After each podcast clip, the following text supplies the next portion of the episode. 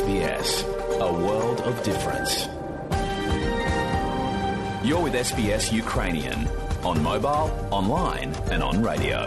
Ви з СБС українською на мобільних, в інтернеті та на радіо.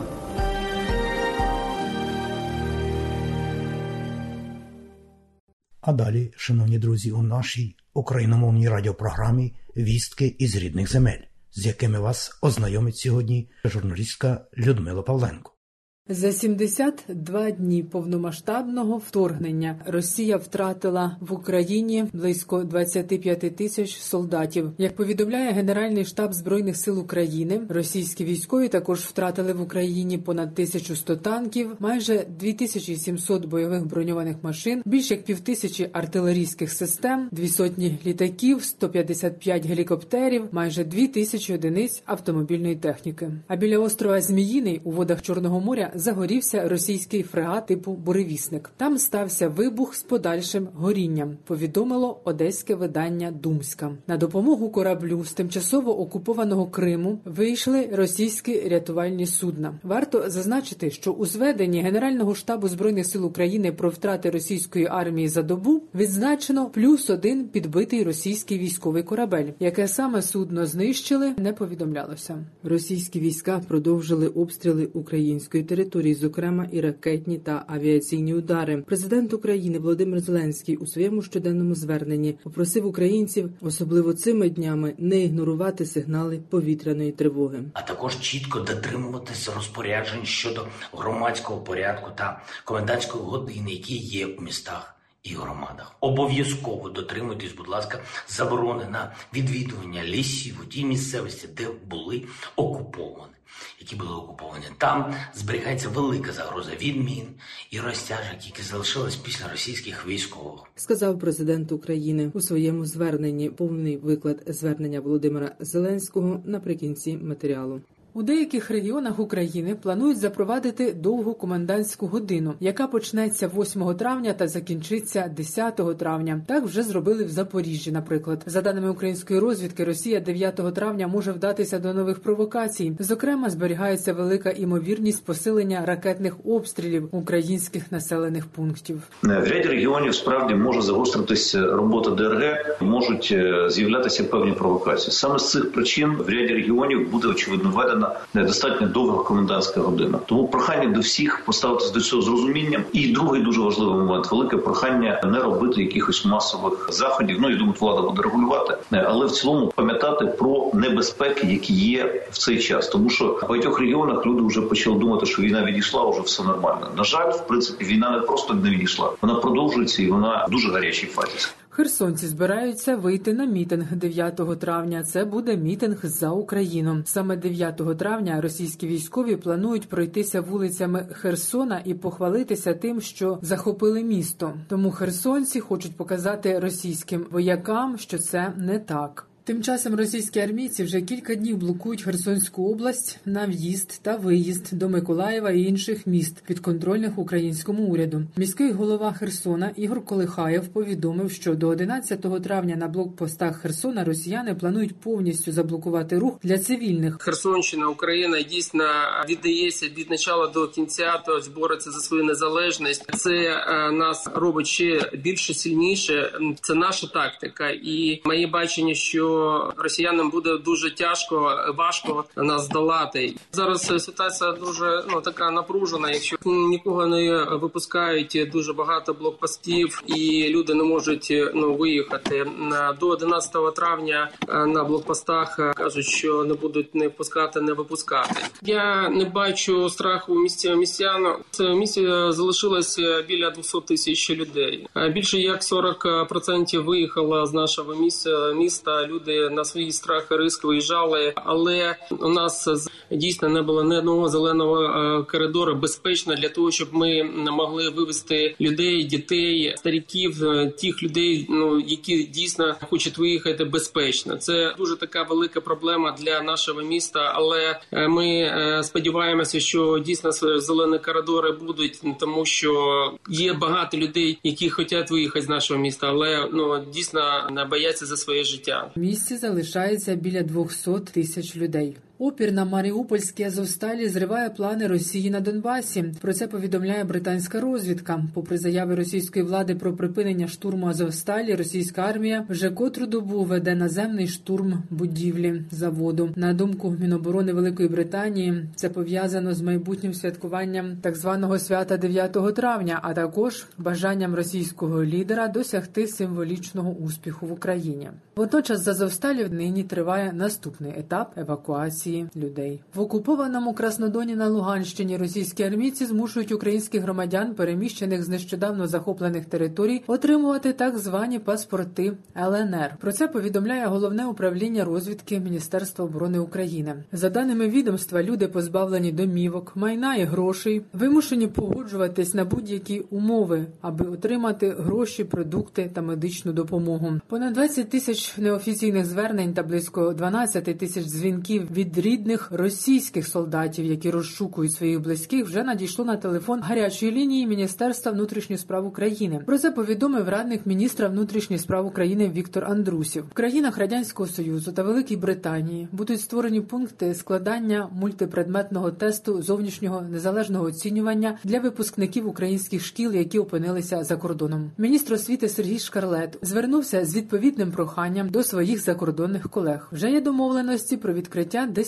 пунктів, розповів міністр. На складання мультипредметного тесту, а саме в такій формі українські випускники цього воєнного навчального року проходитимуть випускний тест. Подано понад 400 тисяч заявок. На жаль, тимчасово окупованій території можливості пройти національний мультипредметний тест не буде, тому що реєстри, по перше, закриті. Але для того, щоб всі діти, які бажають вступити в українські заклади освіти, мали змогу. Ми зробили три сесії: основну додаткову і спеціальну, де передбачаємо 28 разів спроб складання цього тесту, де дитина може завчасно зареєструватись, виїхати на підконтрольну територію і скласти цей національний мультипредметний тест для продовження навчання в українських закладах освіти.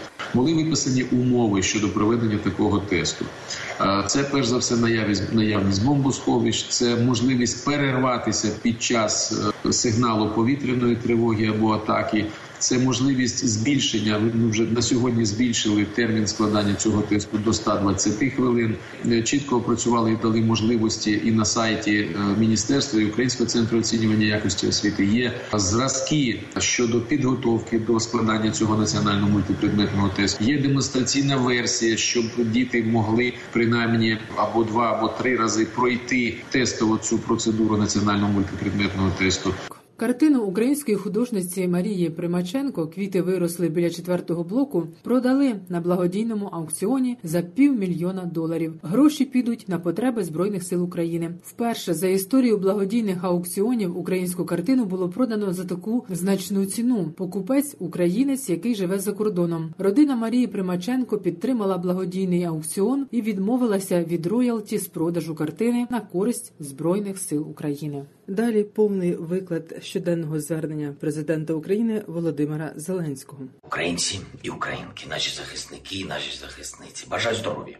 Сьогодні був насичений день, який почався і завершився нагородженнями наших героїв, наших захисників, наших захисниць з нагоди дня піхоти професійного свята воїнів України, які є фундаментом а, армії. Зранку зустрівся з нашими військовими, подякував за службу, вручив нагороди, в тому числі нашу нову бойову відзнаку.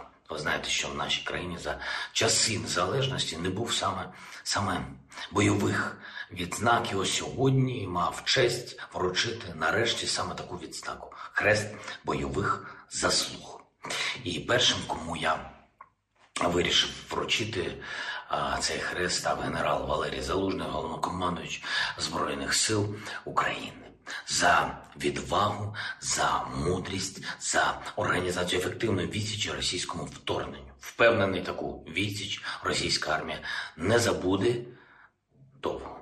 Також відзнаку хрест бойових заслуг отримали заступник головнокомандуючий збройних сил України, генерал-лейтенант Євген Мощук, бойовий медик 72-ї окремої механізованої бригади сержант Дарія Мазуренко, командир 14-ї окремої механізованої бригади, полковник Олександр Охріменко, заступник командира механізованого батальйону 72-ї окремої механізованої бригади, капітан Владислав Калієвський. Саме бойові нагороди це справедлива нова традиція для держави, яка на полі бою захищає незалежність нашої держави.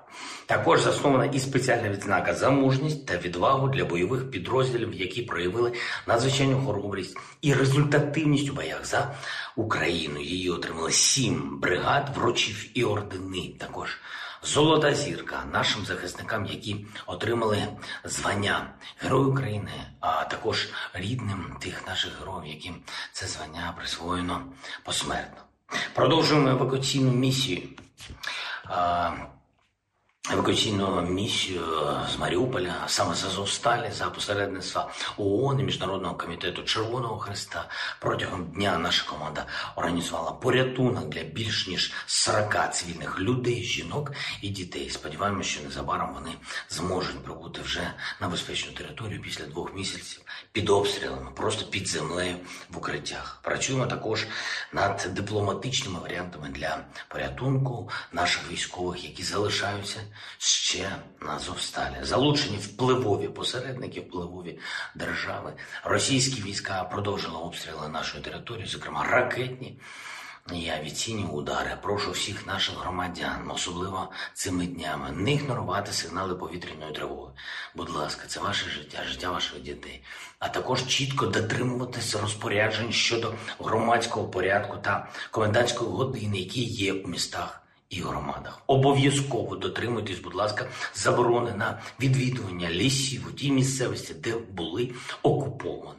Які були окуповані. Там зберігається велика загроза відмін і розтяжок, які залишились після російських військових. Провів у Києві зустріч з міністрами закордонних справ трьох Балтійських держав. Вони послідовно підтримують нашу боротьбу проти російського вторгнення. Підтримують з першого дня. Дуже вдячні. Сьогодні ми, як і завжди, ґрунтовно і з користю для України поговорили.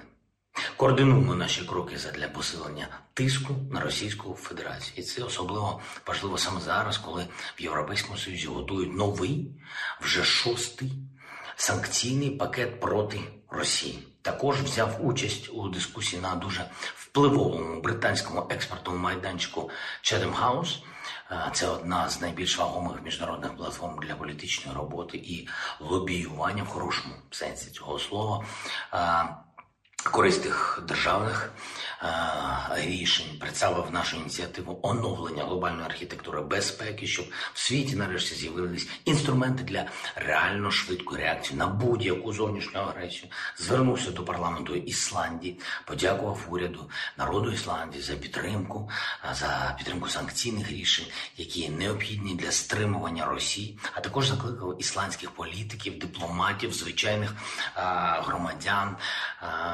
допомагати у захисті нашої свободи, закликав бути адвокатами свободи, адвокатами України, бо свобода у нас з ними спільна, як і з усіма іншими народами вільного світу. Саме в цьому надзвичайна сила української позиції. Ми захищаємось від нападу тиранії, яка хоче зруйнувати усе, що дає свободу людям і державам.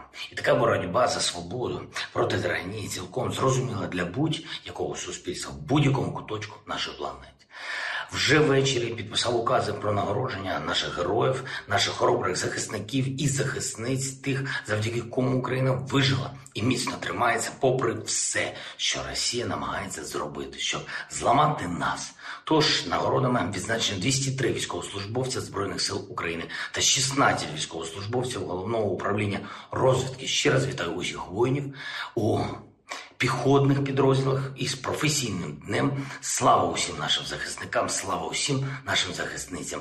Вічна пам'ять кожному і кожній, хто віддав життя за Україну. Слава Україні! Людмила Павленко для Радіо СБС. І далі нагадуємо, що україномовна програма Радіо СБС щодня подає вістки з рідних земель та огляд новин бюлетеня СБС Радіо. Заходьте на нашу веб-сторінку www.sbs.com.au Ukrainian і також на нашу сторінку у Фейсбуці. Ви можете слухати наші радіопрограми також і через мобільні додатки App і Google Play. Слухайте Радіо СБС сьогодні і завжди.